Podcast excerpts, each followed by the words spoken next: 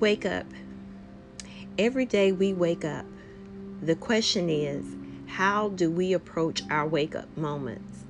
As I wake up, my ritual is to thank God for waking me up. However, some mornings are a bit more tasking than others.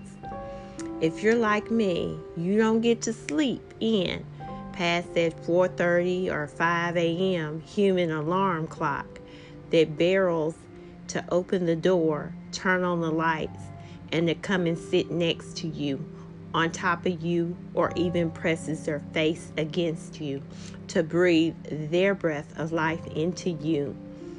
This morning is not any different, but as I wake, I turn on my TV and I see a young man tragically shot and killed in a cold blooded manner.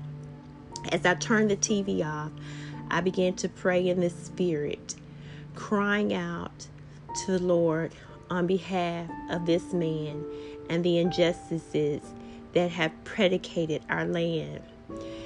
As I pray, I feel a small hand grab my hand. I open my eyes, and to my eyes, I see my son, and I see this young man's face slain. Words cannot convey what that mother must feel. Comfort may seem so distant. Desolation may even be a part of her process in trying to process this hurt. But God is the one who can truly sustain her. I am never dismissive of therapy, for I know it's necessary.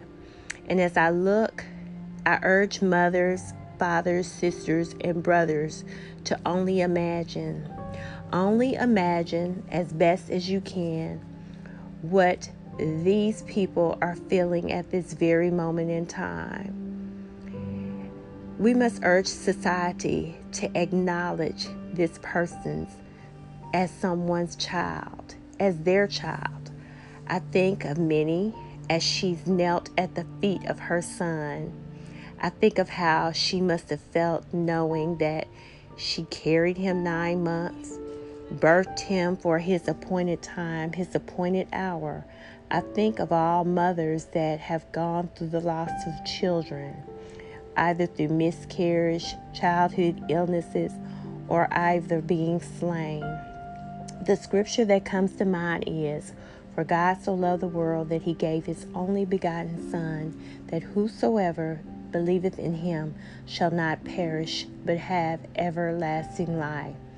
I pray this mother knows because of God's everlasting love, her son shall have everlasting life in the arms of our Savior, and that his living will never be in vain.